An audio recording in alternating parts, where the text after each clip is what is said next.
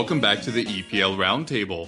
I'm your host, Kevin DeVries, and as always, if you'd like to reach us at the podcast, you can do so by either tweeting us at EPL Roundtable or emailing us at EPLRoundtable at gmail.com. Hi everyone, I'm Jamie Smith. I support Burnley. I host the Burnley FC podcast No Nay Never, which you can find at nonaynever.net. Hi, I'm Peter Johnson. Uh, I'm editor of Hull City Fans Group Tigerlink. You can find us at www.tigerlink.uk and on Twitter and Facebook. 50 years a Hull City fan. Hi, I'm Catherine Wilson uh, from Middlesbrough, following Middlesbrough wherever I can. All right, thanks so much for joining us. Up first, of course, we have Making the Rounds, where we each have a few minutes to discuss what's been happening at your clubs, your promotion, and then how you're preparing for this coming Premier League season. Uh, we'll start off with you, Jamie, and what's been happening over at Burnley. Yeah, um, interesting summer really. First of all, uh, it's only right that I go first since Burnley finished first in the championship, so I'm, I'm glad we got that sorted on the order. Um, yeah, it's, it's been a strange one really because I think um, the Euros got in the way of a, a, lot of transfer activity. Certainly for us, we've not had a lot of signings yet. Um, the club's put some new floodlights up. But there's not been that much happened. Just two new signings so far. Uh, a goalkeeper, Nick Pope from Charlton, who I think we all expect to be third choice, second choice at best. And another player from Charlton, Iceland international, Johann Gudmundsson, who seems like he's going to be quite a good fit for the, the group, as Sean Dyche likes to say, but not a particularly thrilling signing. I think everyone's hoping that there's going to be some some more new arrivals in the, the next couple of weeks because the squad, as it stands for me, is actually weaker than it was at the end of last season, which is obviously a bit of a concern. The thing for us this time is that it's it's going to be our third crack at the Premier League in seven or eight years, so I think we really have to target survival rather than taking the experience this time, especially considering I think the, the television deal being as it is, the advantage is is staying in the Premier League, not getting to it, and you start to become part of the elite little club. And I think it's going to be more more towards a group of maybe 25 clubs that are Premier League clubs, and then just a few come up and down um, in the next few years. So hopefully some some more new arrivals. I think. Um, the departure of Joey Barton's hit us quite hard, even though it was towards the start of the summer. He went to join Rangers, um, and we're we're really going to miss him. I remember a year ago uh, talking about Barton coming to the club, less than a year ago, in fact, and a lot of people had reservations because of his his past and he's been in prison and attacking people on the football pitch. So a lot of people had doubts, but he was absolutely fantastic for us, and it was such a shock when he decided to to go and play in the Scottish Premier League instead, which maybe is an indication he doesn't feel he's up to the Premier League anymore. But he's certainly going to leave a, a big gap in our midfield, and that's that's an area that we're going to have to address because at the moment our central midfield is going to be basically the same as it was in the Premier League three years ago when it wasn't good enough. So certainly needs to be new arrivals there, and there should be money to spend. So hopefully the money will get spent very soon. All right. Obviously, um, you probably do need to spend a lot of money. A lot of questions asked about whether or not you'll be able to hang on to, to Keane at the back. What's the current status of that? Uh, I'm not sure, to be honest. It seems to have gone a bit quiet. The, the club hasn't commented publicly because they don't tend to do that when transfers are ongoing. They only say anything once once it's been completed. I think the fact that he hasn't signed a new contract is crucial. Um, Ashley Barnes, Ben Mee, two of the key players that have committed their future to the club this summer. So the fact that they've signed and Keane hasn't is obviously um, a bit of a clue as to, to his plans. He's got two years left on his contract, so there's no massive pressure for us to sell. And for me, the bottom line is that it, it doesn't really matter how big the offer gets from Leicester. It's still going to be worth more to us to stay up and we'd have a better chance of staying up if Keane is the only player than if he left, and then we've got to try and replace him with only a couple of weeks to go before the season starts. So I'm hopeful that he'll stay. He doesn't seem the sort of player who would kick up a fuss and, and demand to move. Um, I think the sensible thing for everyone would be to say, stay for this summer. If you want to go next year, we'll accept offers over X amount because he still needs to prove himself in the Premier League. A couple of years ago, he got dropped from the team for a 37 year old Michael Duff. So although he's developed a lot in the the 18 months or so since that happened, he's not the complete package by any stretch. And while I totally understand why a move to, to Leicester would be attractive, obviously the the champions of the Premier League, they're going to be playing in the Champions League next season. I still think he needs to to guarantee himself first team football, and he would do that at Burnley. And he's going to learn more about defending at Burnley than he is at, at Leicester City, where he's, he's going to have to do more defending. Um, I personally don't think that we should be um, reading too much into the standings of last season. You know, everybody got there on their own merit, but happy for Jamie to have that one. um, so, um, great sort of summer break for Middlesbrough so far. I, I couldn't really be any happier about what's gone on. Um, it was a quiet few weeks, and then as we got into July, after just having picked up a couple of players, so we picked up uh, Marten de Roon from Atalanta um, and Viktor Fischer from Ajax, who I'll talk about a bit later on. Everyone's quite excited about him. Um, we went away all guns firing, and um, Karanka's brought in tons of players. Um, so almost every day in, in Middlesbrough, people have been really excited. Who's coming in now? We're strengthening all areas of the pitch, and along the way, as we've done that, we've brought in some uh, fairly big names, which obviously people the world over would get excited about. So the first one being um, former Barcelona and Man United goalkeeper Victor Valdés, um, bringing in some real experience to the team, um, despite having a kind of checkered past and uh, not the best of luck with injuries. Um, he's going to be absolutely fantastic for us, I hope. Um, so that's definitely one to watch there. Um, and then at the other end of the park, this week we finally sealed the deal for Alvaro Negredo. Um, already got his name score sheet yesterday um, in a pre-season friendly out in Spain. Um, so obviously he's going to be a big part of Karanka's plans too. Um, but given that we haven't really uh, shipped anyone out, I think it's going to be interesting just to see how all these new players fit in with the squad that we had last year and you know if the way we played is going to fundamentally change or if we're just going to carry on the way we were. Yeah, uh, we talked a little bit before we started recording about kind of the, the big things that, that we in the Premier League really heard about Middlesbrough last year, which was uh, Karanka potentially stepping down, and then he didn't, and then the, the big transfer deal for Jordan Rhodes on deadline day, and now you bring in another striker. What are your thoughts on those two things? Um, the Karanka thing last year was incredibly strange, and um, I think it was around that time that I actually um, was speaking with Jamie about this, and I was saying, well, I don't think he can come back. Um, how can you come back when the club has turned you away from training? Um, there must be so much unrest in the dressing room, uh, and then we had a horrible game um, away at Charlton that I was at, where we lost two 0 to this side who were, you know long since doomed to relegation, and we played terribly. Uh, and I really couldn't see any way back from us, for us from that. Um, but remarkably, Karanka, managed to come back, um, and it was pretty much the outstanding form of Gaston Ramirez um, from then onwards that really pulled things out of the bag for us. So he got five goals in eight games uh, in March, uh, and that just turned things around for us. And we went from a position where I couldn't see us, you know, potentially not even getting into the playoffs to finally finishing second. So that was great. Um, the other key point, Jordan Rhodes, uh, an interesting one, and definitely one that um, fans of other championship clubs have been quite interested in. Um, so we did pay quite a lot of money for him in, in championship terms, and he did come to us with you know a, a reputation following him. Um, didn't kind of hit the ground firing on all cylinders straight away, but definitely did chip in with some really important goals. Um, the one at Bolton uh, springs to mind where we'd, we'd gone 1 0 down to them. Again, another team who were doing terribly. Um, helped us to pull that back. We ended up winning the game. Um, but I think he's got a lot to prove. Um, so hopefully that's where players like Negredo can help to bring him through, I guess. Hopefully. I think Rod, Rhodes is one who definitely, uh, if he plays well, it's because he's feeling confident. So I think it's going to be to do with that mentality as to how well he'll do this season.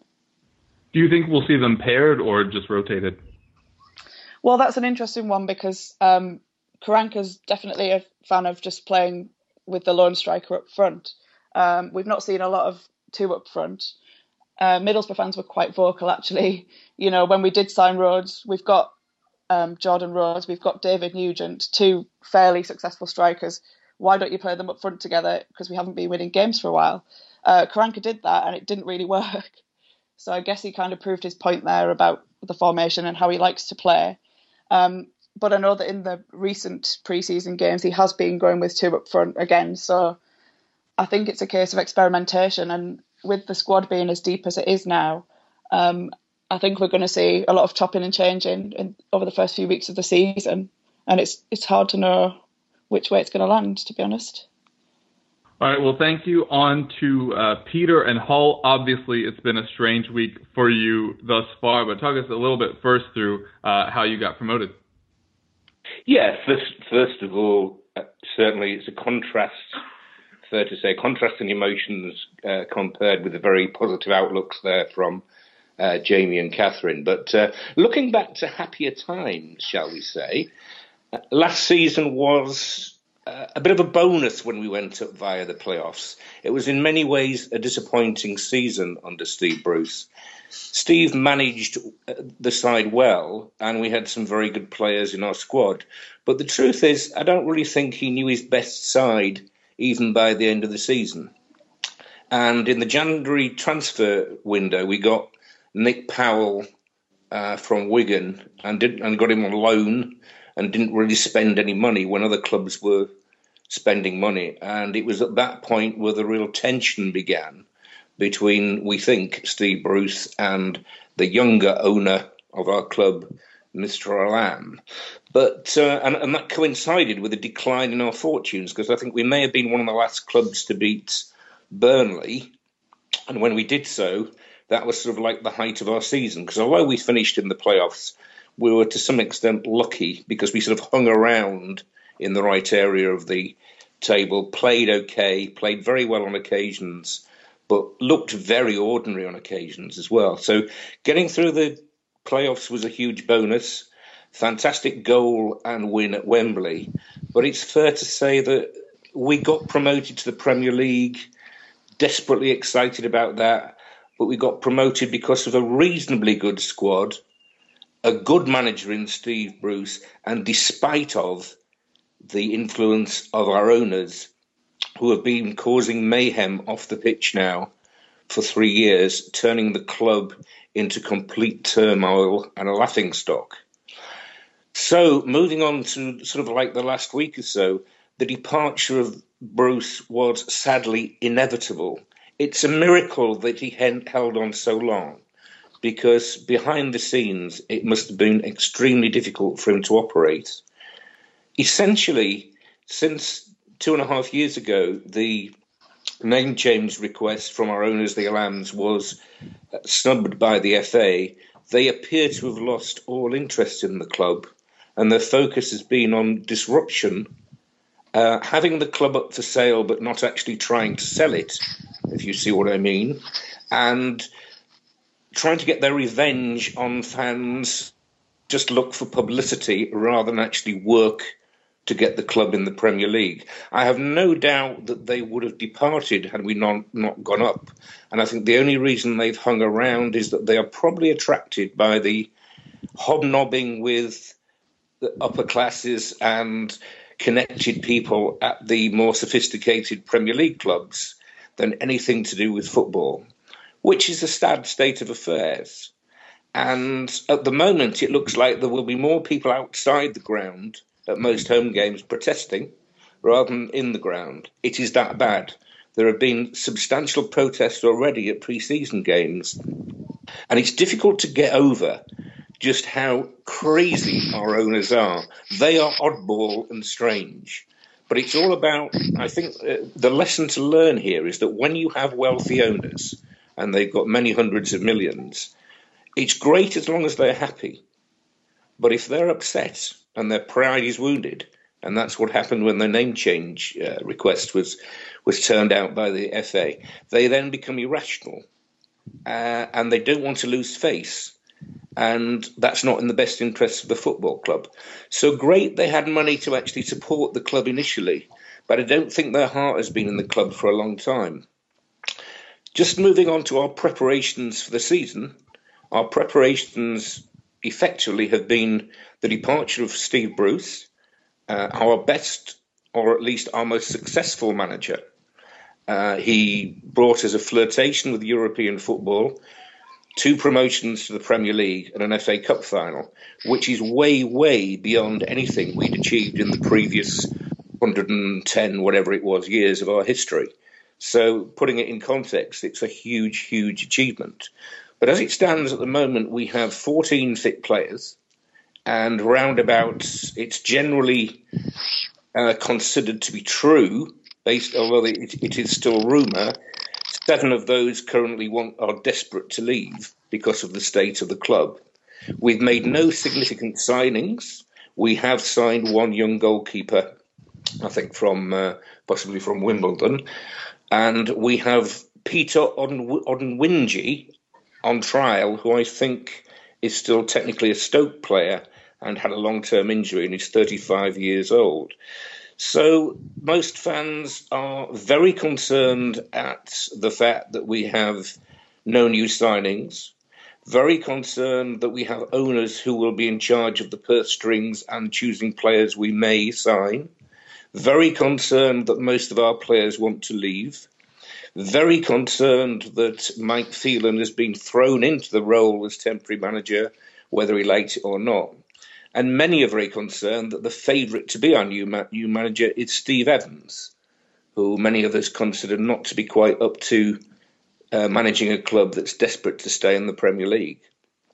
So the word turmoil is overused, but it's turmoil at our club at the moment.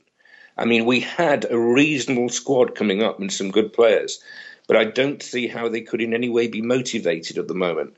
There is just so much going on as a ne- of a negative nature uh, it really is very worrying. And it's only what three weeks until we play uh, Leicester at home mm. on the opening day of the season on, on, the 13th of August. So you know we've got a very short time to get a manager in place and you know get a few players in.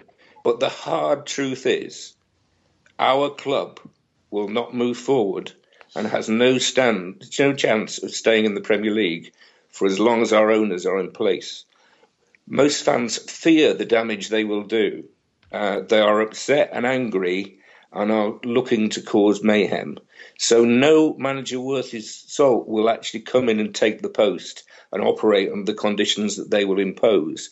So we are likely to get either Mike Phelan as a temporary manager, or we're going to get we're going to get someone who is desperate for a job, uh, you know, a Steve McClaren or someone like that who mm. played for us, uh, had about 170 appearances for us, and might be a logical uh, choice to some and might come cheap.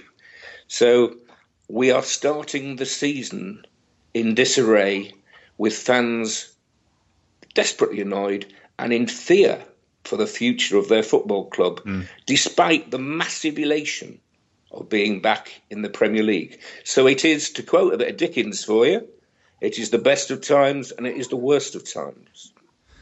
Yeah, you mentioned uh, the ownership there and that it seems like they're just kind of out to get the fans. I'm sure that this is a, a very fairly simplistic uh, question, uh, but why are they still sticking around if there is such strife between them and pretty much everyone else associated?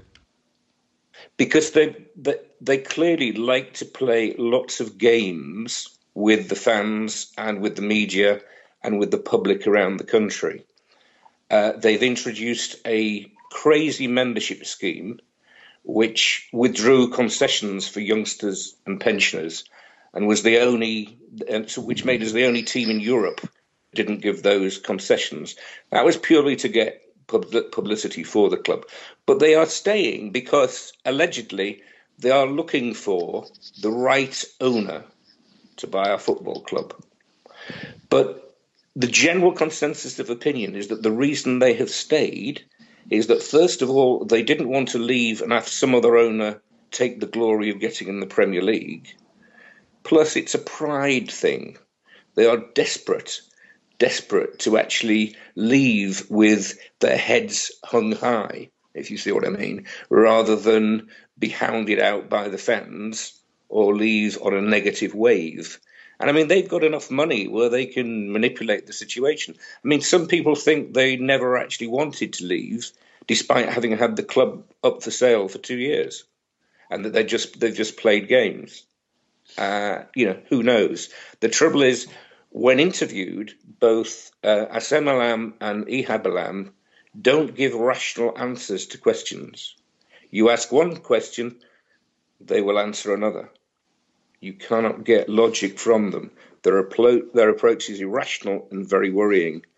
And when fans see that, obviously it doesn't inspire them. And this is what I mean about is getting promotion despite the role of our owners. And just finally, off the pitch, we are like a pub team. Getting tickets for Wembley, getting season tickets, anything to do with that was totally, utterly disgraceful. The organisation of the club has collapsed behind the scenes. Everything was done wrong. They hired a contact centre to phone up former season ticket holders and, and, and actually cold sell over the phone.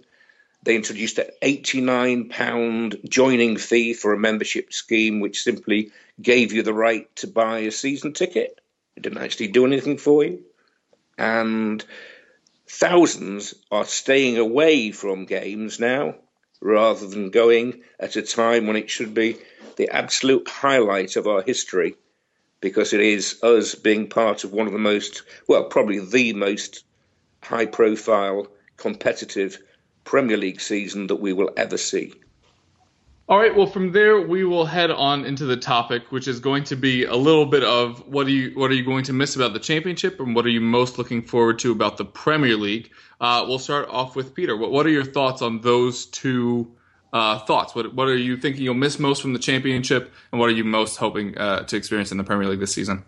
Hey, well, let's look, let's be a bit more positive now. I've been so gloomy. What will I miss? Well, in many ways, the, the low key aspects of the championship do have some attraction. It means that you know at home games, particularly, there's a, a bit more room to move about, and um, you know we do score goals. One of the problems we've had in our times in the Premier League is that we we have long periods of possession without scoring, and we've not really you know hammered sides more than three or four times in our spells in the Premier League.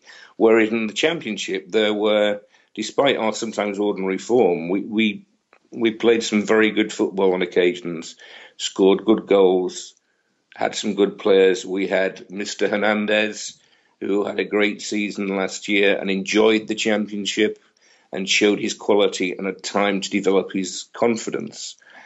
Uh, so, you know, I really will miss that sort of being stronger than many of the sides we play.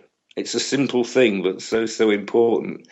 The Premier League, I'm looking forward to, despite what you've just heard, massively, because it's great to take on the best. Obviously, you want your own side to be as strong as possible, and you want to feel, you know, we've got some players here that can really go give Manchester United, Arsenal, Chelsea, etc., a really good game. And obviously, we're lacking that at the moment. But the whole thing of seeing the, you know, the top sides again, you know, um, Guardiola and uh, Mourinho, um, all the top managers we have, uh, just playing sides of that stature is fantastic for a side like Hull City. And I mean, you know, I'm sure eventually for the bigger games we will fill our stadium. And, you know, it's just tremendous to have that media focus where you just see so much about your club locally and nationally and you get your information so quickly. And most of all, and the irony of everything I've discussed so far, 2017, Hull is the city of culture.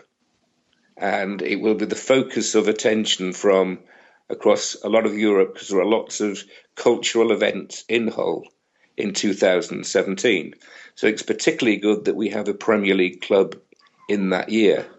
Uh, I would have liked the background to our uh, new season to have been slightly different, and I'm hopeful that by 2017 we will have more stability with our club. But you know, it's a fantastic thing that we, you know, we are we are the city of culture, and we will have numerous musical, theatrical, and outdoor events which will make national news headlines. So it's great to be a, a top level football club to accompany that. All right, and uh, Catherine, what are you most looking forward to this season? Um, well, just to start with the championship, I am actually going to miss it a little bit because it is a great league, um, and I will still be keeping an eye on it, even though I'm not there next season. Um, but it, it's a great league with loads of stuff happening all the time, and sometimes you know more interesting than what's going on in the Premier League in some weeks. Um, on a personal level, I loved visiting the various grounds in the championship uh, over the past few seasons when Middlesbrough have been in the championship. Um, going to some great old-fashioned clubs like Brentford, where you still have um, the terraces there, and it's a small ground with a great atmosphere. Um, and then to the other extremes, going up to Milton Keynes Dons with this fantastic shiny new stadium, but hardly anybody in it. Um, it's it's there's lots of um, variety there, um, so I will miss that. Um, but going up to the Premier League, obviously, very prestigious. You're on the world stage. You have you know financial situation improves generally when this happens. Um, but it is a case of going from being the big fish in the small pond up to the small fish in the big pond, and how will the club react to that?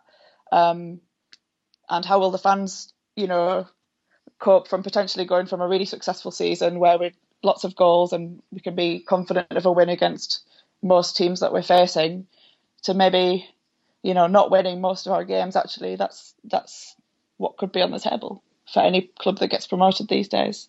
Um, personally, I was hoping that um, both Sunderland and Newcastle would uh, stay in the Premier League. It would have been quite good for the Northeast as a whole.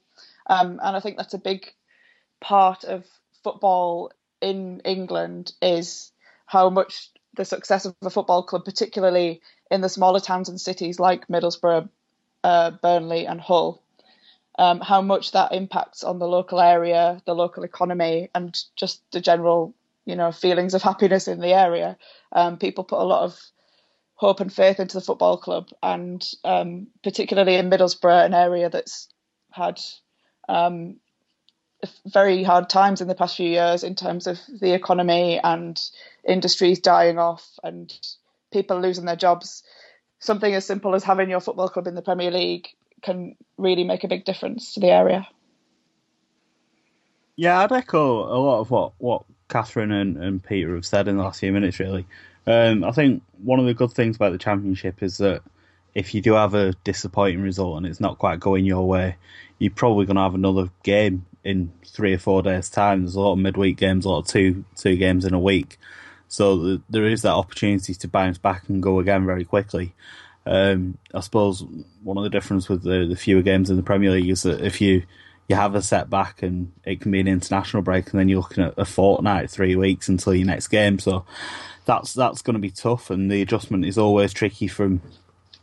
As has been noted, being a, a, a bigger fish in a small pond, being a small fish in a in a massive pond. But I think um, in terms of mentality, Burnley in particular, with having that experience of the Premier League, a couple of times already in the last years, they have to act like they belong rather than acting like it's a bit of a holiday from the Championship, which I think they've been guilty of in the last couple of years. Um, what I'm looking forward to, again, same as what's been said, really, the big boys coming to Turf Moor. It's going to be fantastic to see the likes of Ben Mee taking on Zlatan Ibrahimovic, Dean Marney playing against Cesc Fabregas, Andre Gray against John Terry. I reckon Gray will have Terry on toast actually.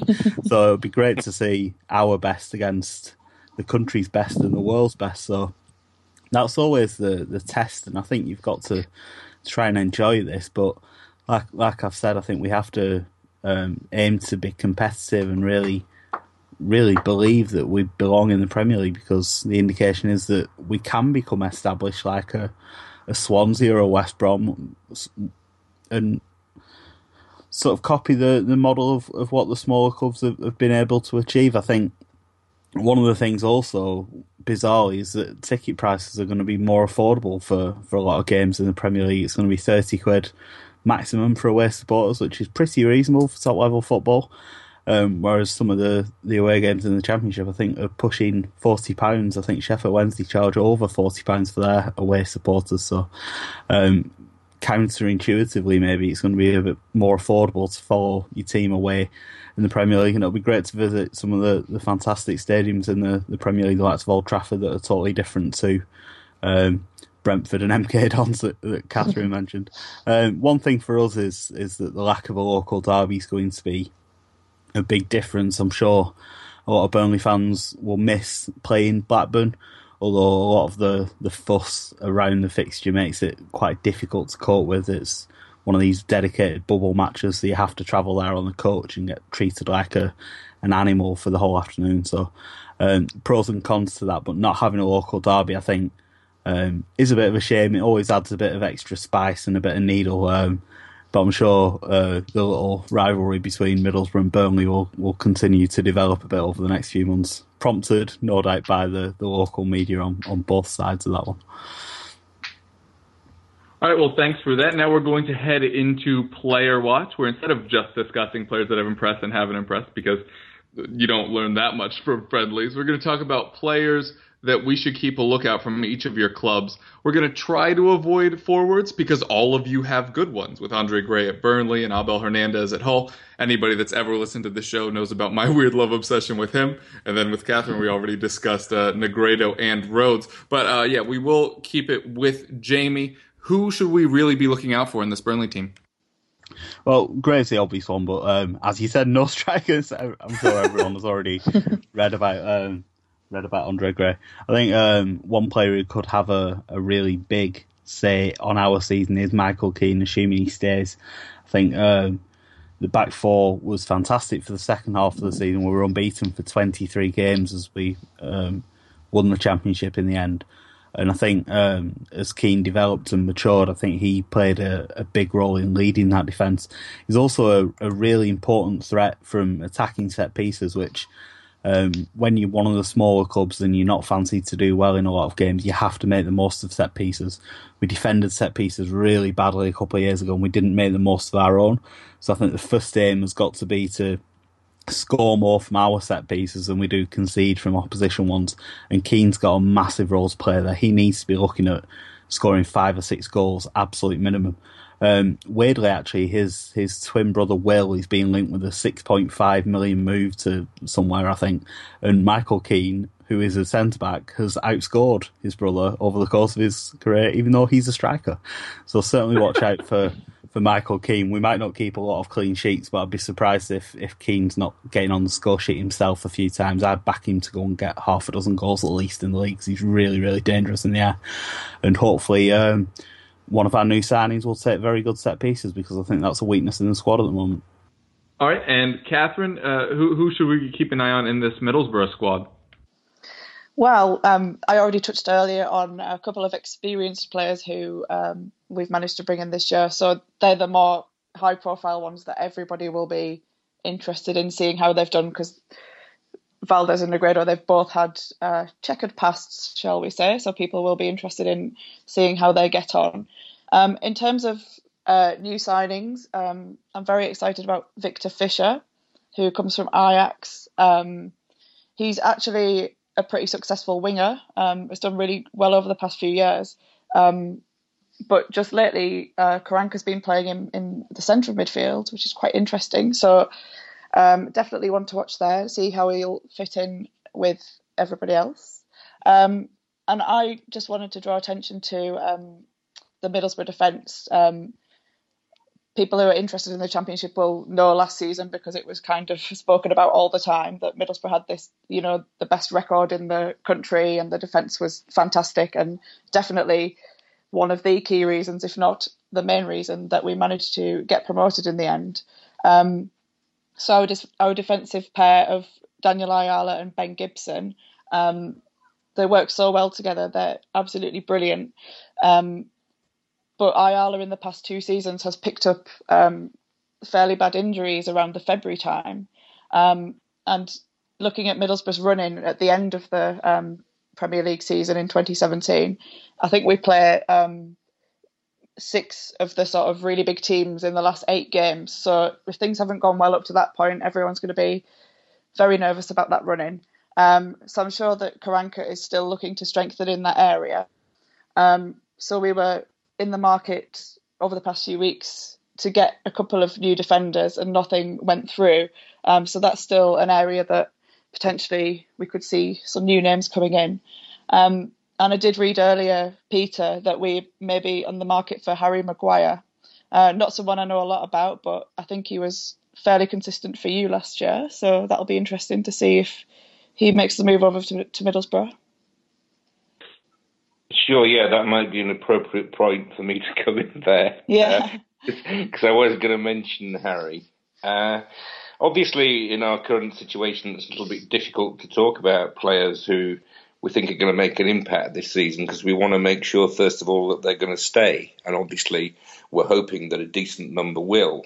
Uh, Harry Maguire is a, a, defender, and I'll talk about him shortly. But I, I, need to sort of start with saying that one of our strengths as a club in recent times, this will be no surprise to people who, who know Steve Bruce as manager. Steve is is very strong on defence. He builds his side based on defence, and last season, one of the real pluses was uh, a lad called Moses Odubajo, who we got from Brentford and fashionable Brentford, that I think uh, Catherine mentioned earlier. And uh, he was just one of these players who it's always exciting when you support a club to see a player really progress and get better in just a just a season. And he did that last season, and he played wonderfully at Wembley in our playoff win. Uh, but very sadly, he's now out for six months with a serious injury. So that's a huge blow to us, even before we go on to our, our recent problems, as is goalkeeper Allan McGregor. Um, and Michael Dawson, who's out for two or three months, I think. But um, yeah, the, the, the players I would ask you to look out for. First of all, I'll start with Harry Maguire, who is a raw, big, bustling centre half of an old fashioned variety. He's sort of half cultured footballer, half clogger. But he's an absolute legend at the club. The fans love him. And if he departed, they would be heartbroken. He is another player who is slowly improving. He was signed by Bruce from Sheffield United, where he was also very popular. He's still youngish, I think, around about the 23 mark and would be an excellent acquisition for any club and would just about be good enough for the Premier League, I believe. Although, you know, he, he probably needs to play uh, a run of games in the Premier League. So I'm hoping we can hold on to him because we certainly don't want to sell him. But I did see that there was a bid in rumoured from uh, Middlesbrough for four million pound. So in addition to Moses uh, and Harry, I just need to mention again who, who I, I, think last time I was on the podcast, I mentioned uh, Andrew Robertson, who's a Scottish international fullback. We probably didn't see the best of him last season, only in flashes, but he's he's one of two or three of our players who are, you know, we've, we've allegedly had 12, 15 million pound interest from the likes of Arsenal and Liverpool. And I think he's one of these players who wouldn't need to get much better to be signed by somebody like that for seriously good money. So again, in the Premier League, it's a chance for him to shine, and we are desperately keen to hold on to him. Um, you will recognise him in a game by his surging runs and his speed and his ability to take players on, even though he plays as a wing back and has defensive duties. He is very much an attacking player. So certainly one to look out for. Just moving on as per the, the menu to which position needs to be strengthened. Well, uh, how long have you got? We've been searching for a goalkeeper with Allan McGregor injured, although I need to give a mention you know, on, on players to look out for. Eldin Jakupovic is our goalkeeper who uh, played extremely well in the playoff final and is still work in progress, but he's one of these lads who you cannot dislike because relative to his ability, he always really gives 100% and plays with total commitment and passion for the club. So he needs a mention. But really, we need we need three strikers, maybe four strikers, because we have only two strikers at the club. We seem under Bruce totally obsessed with buying midfielders, so we need a little bit of quality up front. Uh, we need more goals. We can't rely purely on Hernandez. We have a strong midfield, but probably too many in midfield, although recent injuries mean that, you know, probably the, the midfield players will, will all get a game, perhaps playing out of position. And it's probably fair to say that in the absence of Moses Odubajo and, and his injury, we may be looking for another right-sided fullback. But uh, you know, it, it's hard to talk because of the uncertainty of the club. It's obviously a little difficult to talk about which areas needs to be strengthened because that may change if players depart in the next three or four weeks. But uh, I hope I've highlighted some some real positives there in the side and, and players that we're really looking forward to watching in the Premier League. And we will wrap up by talking about what each of your club's objectives will be heading into the season, starting with Jamie. Where do you think you'll finish?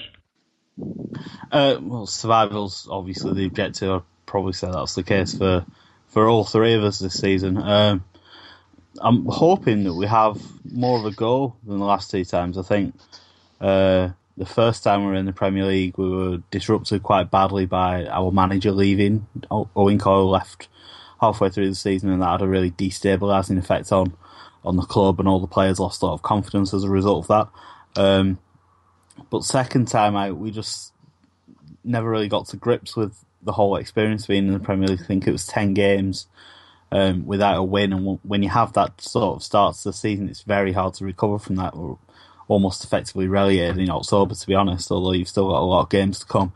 Um, so I think a fast start is very important. We've got a lot of home games to start because we've switched our games with Liverpool as their stadium is still being rebuilt, apparently. Um, so that means I think we start with something like five from seven at Turf Moor um, under the new the new shiny floodlights. So it's very very important um, that we get some good results on the board early doors because the flip side to that fix just what Liverpool means I think we've got four in a row away in March, so that could be a really tricky period. Um, at the minute, I'm sure everyone would take 17th, but unless we make significant signings in the in the transfer window, and they need to be um, in the next week or so, really, because Sean Dyche is very keen on his fitness after Joey Barton signed last year. I keep talking about Joey Barton; it's like I'm obsessed with him. Um, but it took it took Barton a couple of weeks, a couple of months to get up to the required fitness levels to start games. So if we don't sign anyone until deadline day, they're not going to be ready to play until October. That's like a third of the season, a quarter of the season already gone. So we need to be signing players soon. Um, and I think two or three big first team players, certainly midfielders, need to come in if we're going to have much chance. So um, I hate being negative, but at the moment we are going to be among the favourites to go down with Hull probably given everything that's going on there unless unless significant investment is made in the squad. All right, and Catherine? Yeah, I can uh, echo the same sentiments as Jamie there. In that, obviously, um, survival is the number one thing that needs to happen next season.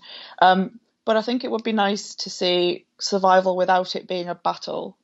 Um, you know, not um, biting your nails down for the last ten games of the season and um, things changing during the final ninety minutes of the the last games. Um, you know, I'd like it to be a bit more relaxed than that at the end of the season. Um, it'd be nice as well to see some moments of magic along the way. So you know, we're not expecting to finish in the top six, but um, just to see, you know, maybe turning over a big team at the Riverside, or just seeing some of our um, players who did so well in the championship last year really developing and progressing uh, in the top flight would be really nice.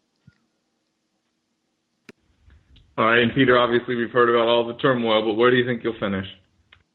Yeah, uh, just keeping it simple. I think if our current owners stay, we'll go down, and we'll be in danger of a slump down one or two divisions. But the situation is not irretrievable, if that's a word. Yes, it is. Uh, if we can uh, have a change of ownership and get a decent manager in, and keep hold of some players and make a few signings, our home form is traditionally pretty good, and we are always hard to beat at home and there is a chance for us to stay in the Premier League. So I've taken the second part of the, the question there. If I move on to the actual objectives, certainly I would say more generally, this is our third stint in the Premier League. And had Steve Bruce stayed, his ambition would have been with Hull City to keep them in the Premier League and establish them as a, Stoke, Swansea, West Brom, and stop us being a yo-yo side. The reason he wanted to stay at Hull and would have stayed at Hull if it hadn't been for extreme circumstances is that as a manager with Wigan and with Birmingham, and I think with also with, with Sunderland, he got sides up from the Championship, and he has a reputation for doing that. But where he needs to progress and become a top manager is that he, he needs to take a side up and establish them in the Premier League rather than just keep them there for a season or two. And that's where he is as a manager. He's on the edge of being top class, but not quite there yet. So that would have been the club's objective to stop being a yo yo side. More generally, now, the wider objective will be stability alongside all the the mayhem of the last few years and the topsy turvy roller coaster ride that we've had, we need stability. We need changes from top to bottom off the field and stability on it. To do justice to the club, we need to get back fan consultation and have a properly run football club where we have a reasonable communication between fans and the club and just just an ordinary football club.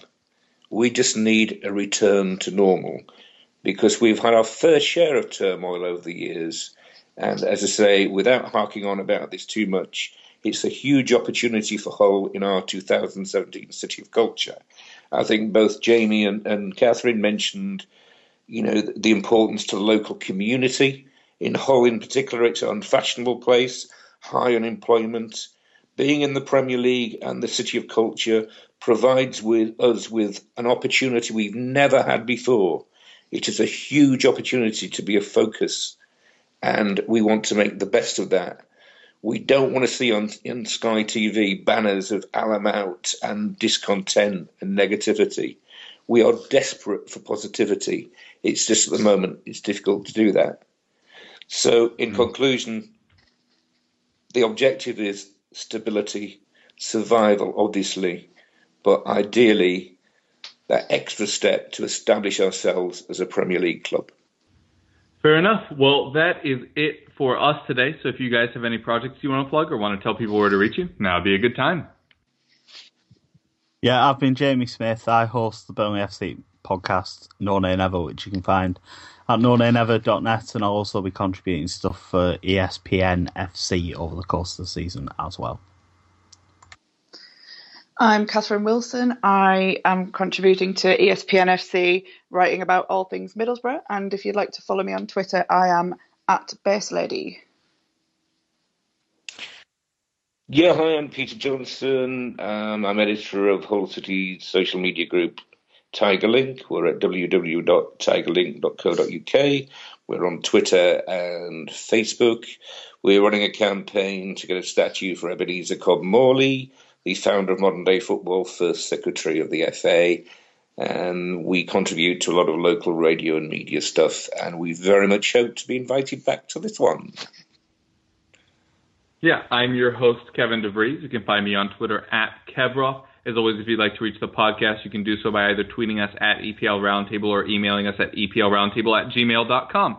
Also going up with this, which was uh, not entirely on purpose, but is going to work out quite nicely, uh, we had the very first episode of the Championship Roundtable, which should be a good companion piece to this. It should be up by the time you're listening to this. It's hosted by Jake Jackman, uh, formerly of this show, talking all things Newcastle, and now talking all things Championship. So uh, do go follow them over there as well. Uh, so thank you so much for joining us, guys. Uh, Peter, no worries. We will have you back. We're looking forward to having all of you back throughout the season to hear about what's going on at your clubs, and we wish you all the best, and we hope you keep listening.